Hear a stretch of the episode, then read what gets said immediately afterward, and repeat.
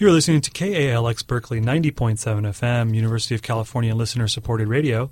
And this is Method to the Madness coming at you from the Public Affairs Department here at KALX, celebrating the innovative spirit of the Bay Area and beyond. I'm your host, Ali Nazar, and today we're lucky enough to have with us Professor John Clarke from Boston University. Hello, Professor. How are you? Hello, good. Thanks for having me on. And Professor Clarke uh, happened to be here in Berkeley, and so we got him on the show to talk about um, an innovation of his that is now um, orbiting the planet Mars, the Echelle spectrograph. So we want to talk about this and learn a little bit more about it. But first, um, I always start the show talking to someone who's invented something with the same question. What was the problem statement that you were trying to solve?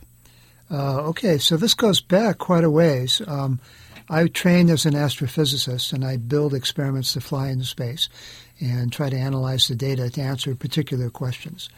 Uh, the system that is flying now at Mars addresses one question, but it started about 25 years ago. Um, I was using another telescope to look at the atmosphere of Jupiter, and there was something that we didn't understand. And we used that instrument in an unusual way that it wasn't designed really to do. And we were able to figure out what was going on there. So I got the idea, and then I built a prototype for this uh, Echelle spectrograph um, to fly basically on a test bed on a rocket that just goes up into space and comes right back down. You only get about five minutes of data. That's called a sounding rocket. So let me back up a step. A spectrograph is a device that disperses light into the different wavelengths, the spectrum of colors. And a usual, a normal spectrograph would have a certain resolution that refers to how much the light is spread out in wavelength. And a Echelle is a particular kind of system that uses a different kind of dispersing optic called an Echelle grating. And it spreads the light out a lot more than a usual system. And to do that, you only get a look at a small part of the color spectrum, but you get a very good resolution on the different colors or wavelengths. Now, are there different? Um, can it see all parts of the spectrum, just basically what it's trained on, or is it only a certain part of the spectrum that it can see? Is there a specific thing you're looking for with the uh, magnification it gives you? Yeah, I mean, I can do an analogy here. If you were up on Grizzly Peak looking toward Mount Tamalpais, a low resolution system would see from Mount Tam to San Francisco and a Echelle would zoom in on the peak of Mount Tamalpais and get good resolution on that, but not be able to see anything else. Ah, okay. So the problem statement of the Echelle spectrograph is to get deeper into the analysis of certain parts of the atmosphere by exactly. magnifying it. Is exactly. Right? It actually magnifies the spectrum, the color spectrum, rather than the atmosphere itself. So, as a as a scientist, um, when you you uh, recognize the need for this, um, how do you go about, uh, you know, starting to build something like this? And now you started this 25 years ago, so right. I want to kind of go through the story and understand how we've gotten from there to here. But when you first understood, wow, there's a need for this, how do you go about? It? Do you have to go get grant funding, or how does that work? Well, yeah, you start out writing a proposal and maybe calling the person at NASA who would be able to fund you, have a conversation about whether they would be uh, like to see this kind of a, of a proposal. Hmm. And I did that when I was an assistant professor back in the late 80s. And uh, they agreed, and then it took several years to develop the system and fly it. And it flew several times on these sounding rockets before we had the opportunity to propose it for this mission to Mars. Hmm. So, uh, taking a step back real quick, so let's talk a little bit about your background. So, you're an astrophysicist. Where did you uh, do your studies? Well, I went undergraduate at Denison University in Ohio. I went grad school in physics at Johns Hopkins in Baltimore. And from Hopkins, I came out to Berkeley to the Space Sciences Lab up on the hill for my first job after grad school. And what were you st- What were you doing up there? I was doing the same general kind of thing I'm doing now, but I was doing it from ground-based telescopes. I spent a lot of time at Lick Observatory on Mount Hamilton hmm. in the South Bay. Okay, and so uh, from that point, you got you became an assistant professor, and you saw you were working with uh, uh, a telescope that was looking at Jupiter. Is that right?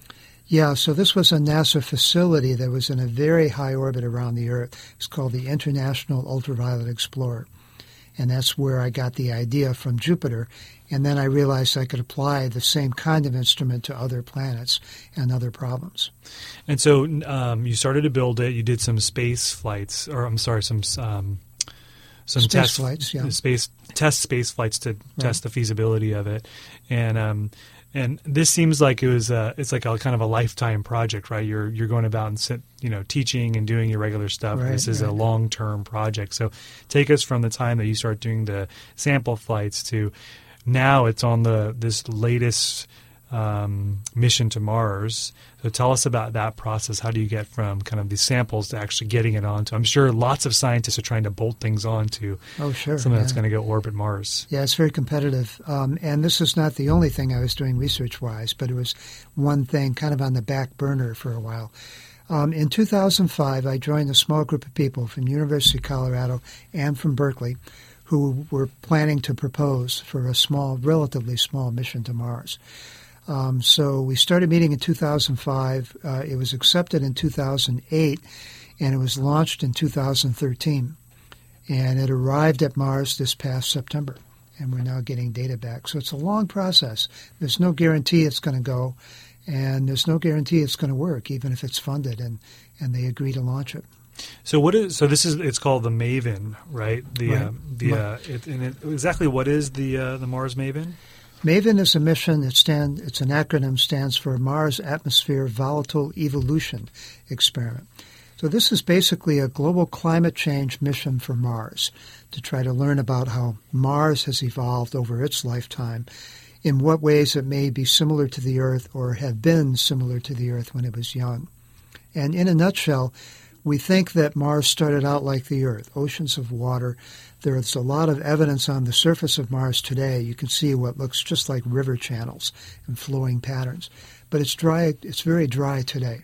Any water that's there is locked up in the polar ice caps or maybe into the surface itself, like a permafrost. So the purpose of MAVEN is to not land. There's no um, rover on MAVEN. It's orbiting around and through the atmosphere of Mars and trying to figure out the detailed physical principles by which the atmosphere of Mars is changing today. Then we could extrapolate back in time and understand what Mars was like in the past. So is the hypothesis that um, we can um, try to understand better how to head off our own potential losing our oceans by studying Mars, or what, what's the is is there that much of an analog that we can draw between that planet and our planet? Well, you're painting a very particular picture there, and we're looking more at a big picture. If we want to understand how planets in general work, we'd like to understand Mars. That could teach us something about the Earth. We're not really trying to save the Earth by sending a mission to Mars. Uh, we'd like to understand more of these principles to understand these exoplanets that are being found today around other stars. Yeah, and tell us about those exoplanets. What are what are those that are being found today? These new discoveries, right? There are new discoveries. The um, technique by which these are found is the reflex motion of the star response to the gravity of the planet. So the first ones that were found were giant planets that were very close to the star. And now as the method improves, we're finding smaller planets farther away. We're not yet at the point of finding an Earth, but it's getting close. So we're, we're speaking with Professor John Clarke uh, um, from uh, Boston University, who's uh, luckily here in Berkeley to talk to, to us about uh, the Echelle spectrograph that he has developed that is on the Mars Maven. Um, and is uh, helping to analyze the atmosphere of Mars. So, I have one, you know, as a layman who knows nothing about this stuff, there's one thing I don't understand at all is the time lag between information being gathered by Maven Right. and coming back to Earth. Like, how long does that take? Uh, well, it's minutes. It's not hours. Um, it's uh, on the order of maybe 10 minutes. It varies a lot depending on where mi- the uh, Mars and the Earth are in their orbits around the Sun. The distance can change dramatically um, from one time of the year to another. What's the mechanism through which the information is sent? It's just a radio transmitter, just like CalX. Uh, a little more, well, not probably not more powerful, but it's beamed back toward the Earth, and there are large dishes on the Earth that pick up the signal. So we send commands to the spacecraft, and we get the data down the same way. Wow, so it's it's it's um, much faster than I would have thought. I would have like you hear about like these telescopes that go into deep space and you know they're sending images back, but you don't even know if that telescope still exists. But I guess this is totally different. Mars is so not that far away. Right? So, um, what are the? It's it's been uh, orbiting Mars for the last six months or so. Right, correct. So what what what are what are you guys finding? Um, we're just uh, still in the early phases of, of learning about Mars. When you first get a mission to another planet like this one, the first thing you do is turn everything on and test it out. And you test your ability to command it, to have the onboard computer do things in the right order and at the right time. And there's always a process of a few months where you understand how it works and, and, and fix things, basically. Um, fortunately, Maven is working very well. There have been some little hiccups, but basically everything's working. Uh, we've been get, getting data back, and we're now getting into more of a routine mode where we do the same thing every orbit around Mars. And then we can build up measurements over the course of a Mars year, a Mars orbit around the Sun, and start to understand some of these physical principles. So, um, the uh, and how long is a Mars year? Mars year is about two Earth years two Earth years. So, and is there a, a expected lifespan of the Maven? Um, uh, is it is it just called it's it's a satellite mission basically. or spacecraft? Yeah. yeah, yeah, it is a satellite. Um, it's expected to last for five to ten years. It's built to last a long time. The prime mission for Maven is one Earth year around Mars, but we expect that it would be continued for a second Earth year to get one full Mars orbit around the Sun. And the science team would like to go longer than that. And so, how did like your involvement? Because you have one part portion of it. Yeah. Um, how um, how does it work? Is do you have like I don't I don't suppose you have like an iPhone app that's giving you data. I mean, where do you guys collect the information, and is it can you be constantly harvesting the information from your computer, or is there different feeds? Well, it's coming? not an iPhone; it's an AirBook, yeah. but it is okay. an Apple. Nice. Um, I mean, the data come down. They go to Lockheed's plant south of Denver, and then they come to the science centers. And I would like to point out that the lab at Berkeley, the Space Sciences Lab, built several of the instruments that are on Maven, mm. and several of the instruments were built at the University of Colorado. And I have one channel of one instrument built in Colorado. Okay, and so your your channel is the Echelle spectrograph, spectrograph is, which is uh, sending back data. And what exactly in the atmosphere is the Echelle spectrograph looking at in Mars? That's a good question. The Echelle spectrograph was designed to measure the ratio of deuterium to hydrogen in the upper atmosphere of Mars. So deuterium is like heavy water. It's a, a proton with a neutron in it, and it has twice the mass of a hydrogen atom. Um, the the quick picture here is that when Mars was young, we think it had a lot of water. We think a lot of that water boiled off into space. The gravity of Mars is only about one quarter of the gravity of the Earth, so we think it lost a lot of its atmosphere. It just floated away?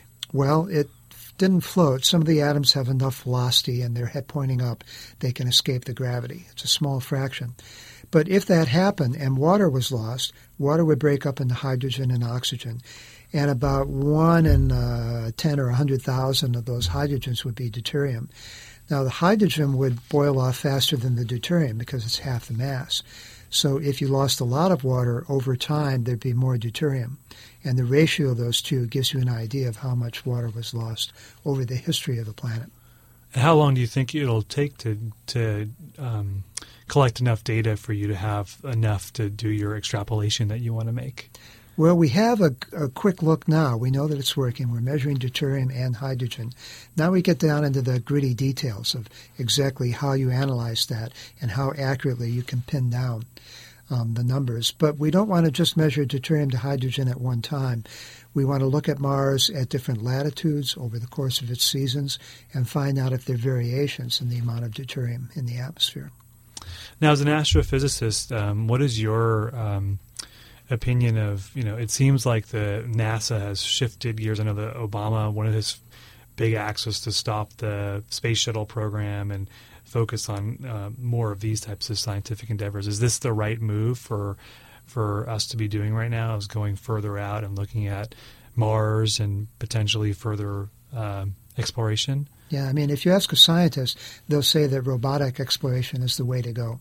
It's much less expensive. You don't put anybody's life at risk. And um, we can build very good instruments to send to the other planets. But a lot of people also believe in and support um, human spaceflight and getting away from low Earth orbit. And that's another thrust of the current uh, NASA space program. So, uh, and so the robots, like with those rovers on Mars, and, and Maven is communicating with those rovers, right? Uh, it's not. It's just communicating with the Earth. Oh, okay. I thought Yeah. that there was a relay. There's ability for it to relay information. Ah, right. So you're ahead of me here. So MAVEN was built by NASA with a relay so that in the future, after the MAVEN science is more or less complete, um, they will change the orbit and then use the MAVEN spacecraft to relay data from landers on the ground back to the Earth in both directions. After its kind of primary or first mission is Exactly. complete. Right.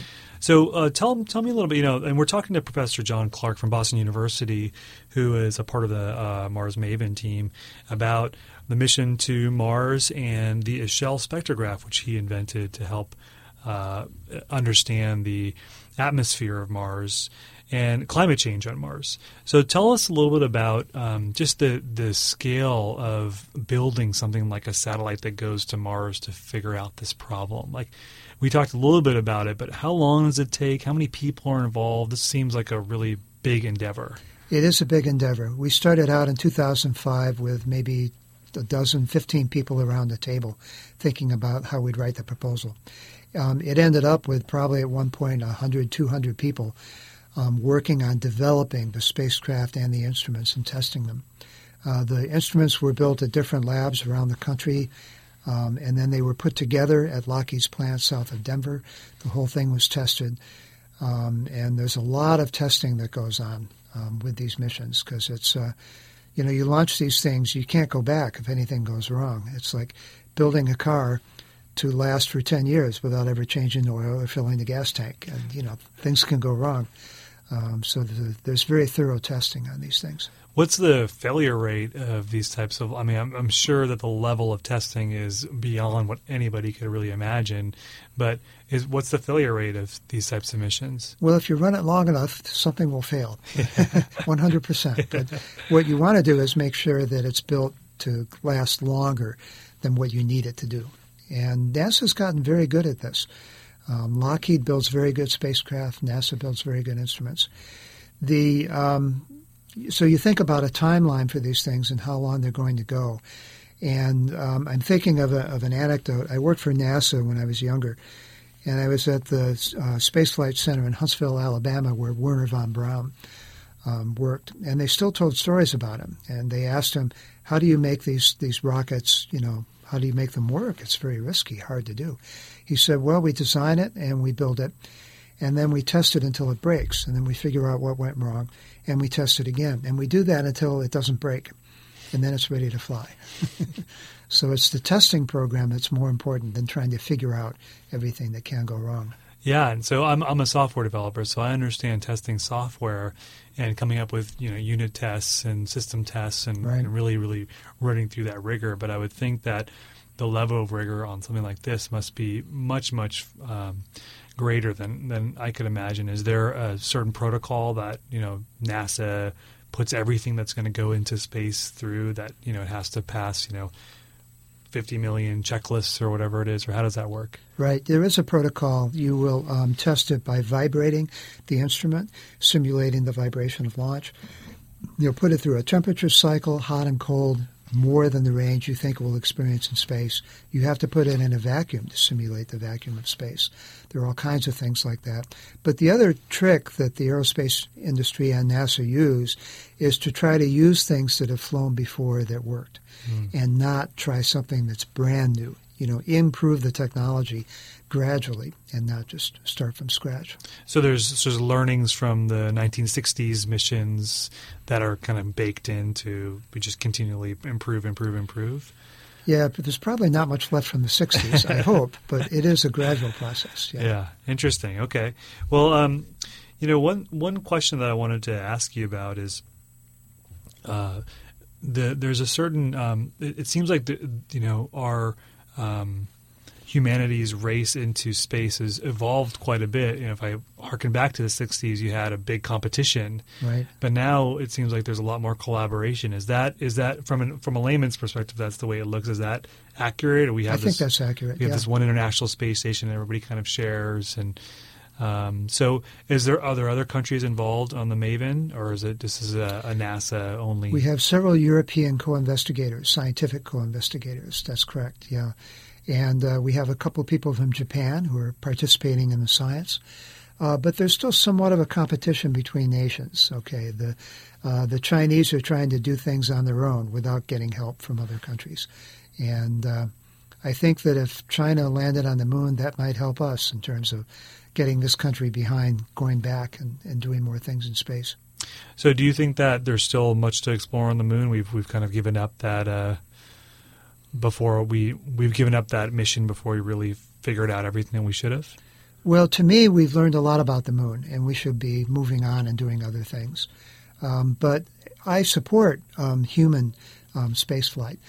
Um, I personally suspect that the future of human spaceflight is more in private companies. It might be SpaceX, Elon Musk going to Mars um, before the government does. And partly I say that just because companies are willing to take on more risk and do things less expensively than the government is. Yeah, and and uh, and be more disruptive, but potentially be um, more dangerous. You know that that's the scary part of that too. Is that what kind of there's probably no regulation of spaceflight, or maybe there is. I don't know. Well, the more risk you take, the more accidents there will be. I think that's true, and I expect that things will go wrong. Um, but we know a lot already in terms of building rockets and flying things, launching things into space. And private companies today can take advantage of that history of knowledge, and hopefully um, things will go well. But in the early days of aviation, there were accidents and people got hurt, but they kept going. And that's, I think, the kind of spirit that you need to have. Yeah, sure. I mean, all great explorers they're all going to you take encounter risk. Yeah, yeah, serious risks with uh, life and limb. Yeah. Um, so we're, we're speaking with Professor John Clarke from Boston University here at KALX Berkeley 90.7 FM. He's a part of the Mars Maven team. Uh, it's a satellite that's now orbiting Mars that is um, uh, sending back information about the atmosphere and climate change on that planet. Um, and Professor Clarke also teaches, uh, actively teaches at Boston University. What, what are you teaching there right now? I'm in the Department of Astronomy. I teach planetary science, uh, intro astronomy, all the way from non science major undergraduates to advanced grad students. Okay, well, I wanted to ask you about, um, you know, as someone who's studied this as a career, what is the um, you know, in our lifetime, we were to say like the next 50 years, what would you say are the big milestones in terms of space exploration that are attainable for us as a race? Wow, 50 years is kind of a long horizon, um, and it's hard to predict. I, th- I expect that robotic missions will continue to fly over that time period. Um, I think that human spaceflight will develop. There are a lot of people who have decided that Mars is the place for human beings to go next. It's um, it's very risky. There's a lot of questions about radiation, about keeping people healthy. Um, it's not going to be an easy thing to do, but I can see that happening in less than 50 years. Really? Yeah. Now, another thing that I find more interesting in the shorter term, like 10, 10-ish years, is these um, these things like Virgin Galactic, where they're building ways to take people up into space and come right back down.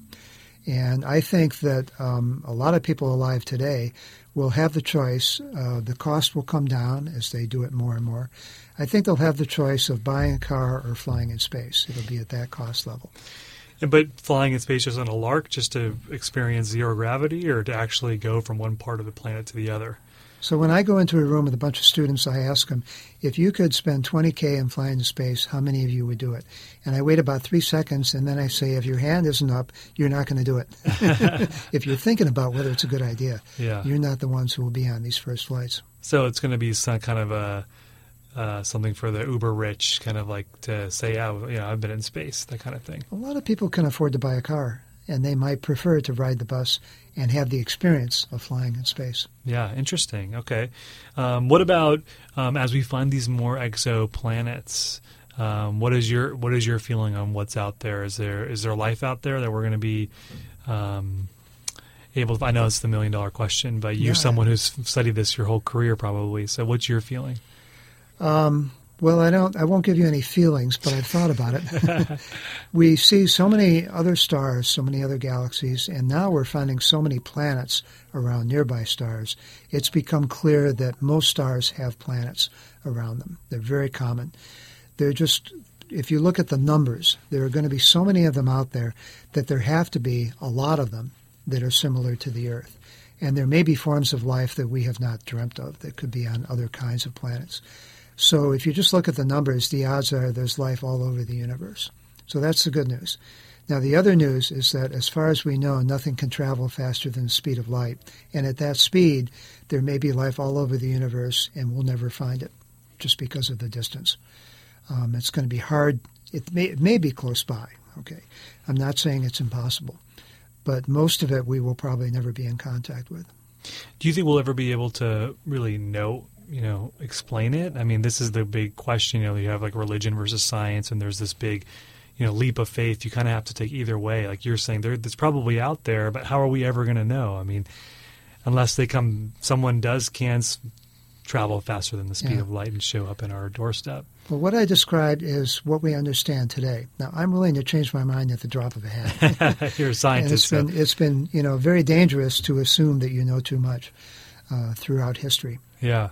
You know, I always think about, um, as again, someone who's not an astrophysicist, about Star Trek, which is a lot of my in, uh, understanding of this, and they have the um, the premise that there's higher um, forms that are watching us, waiting for us to be able to unlock some secrets of interstellar travel. Yeah. And once we do, then they show up and say, okay, you know, now you have to learn how to responsibly travel, and Yeah. you know, perhaps that's uh, that's out there because there's potential to have so many different kinds of life forms out there. So It's fun to think about, and there's a lot we don't know. But another thing that scientists talk about is a thing called the Fermi paradox. Enrico Fermi, decades ago, said, if there's other life in the universe, where is it? How come we don't know about it? Why haven't they come here and contacted us? And that's a different way of looking at the same question. Yeah.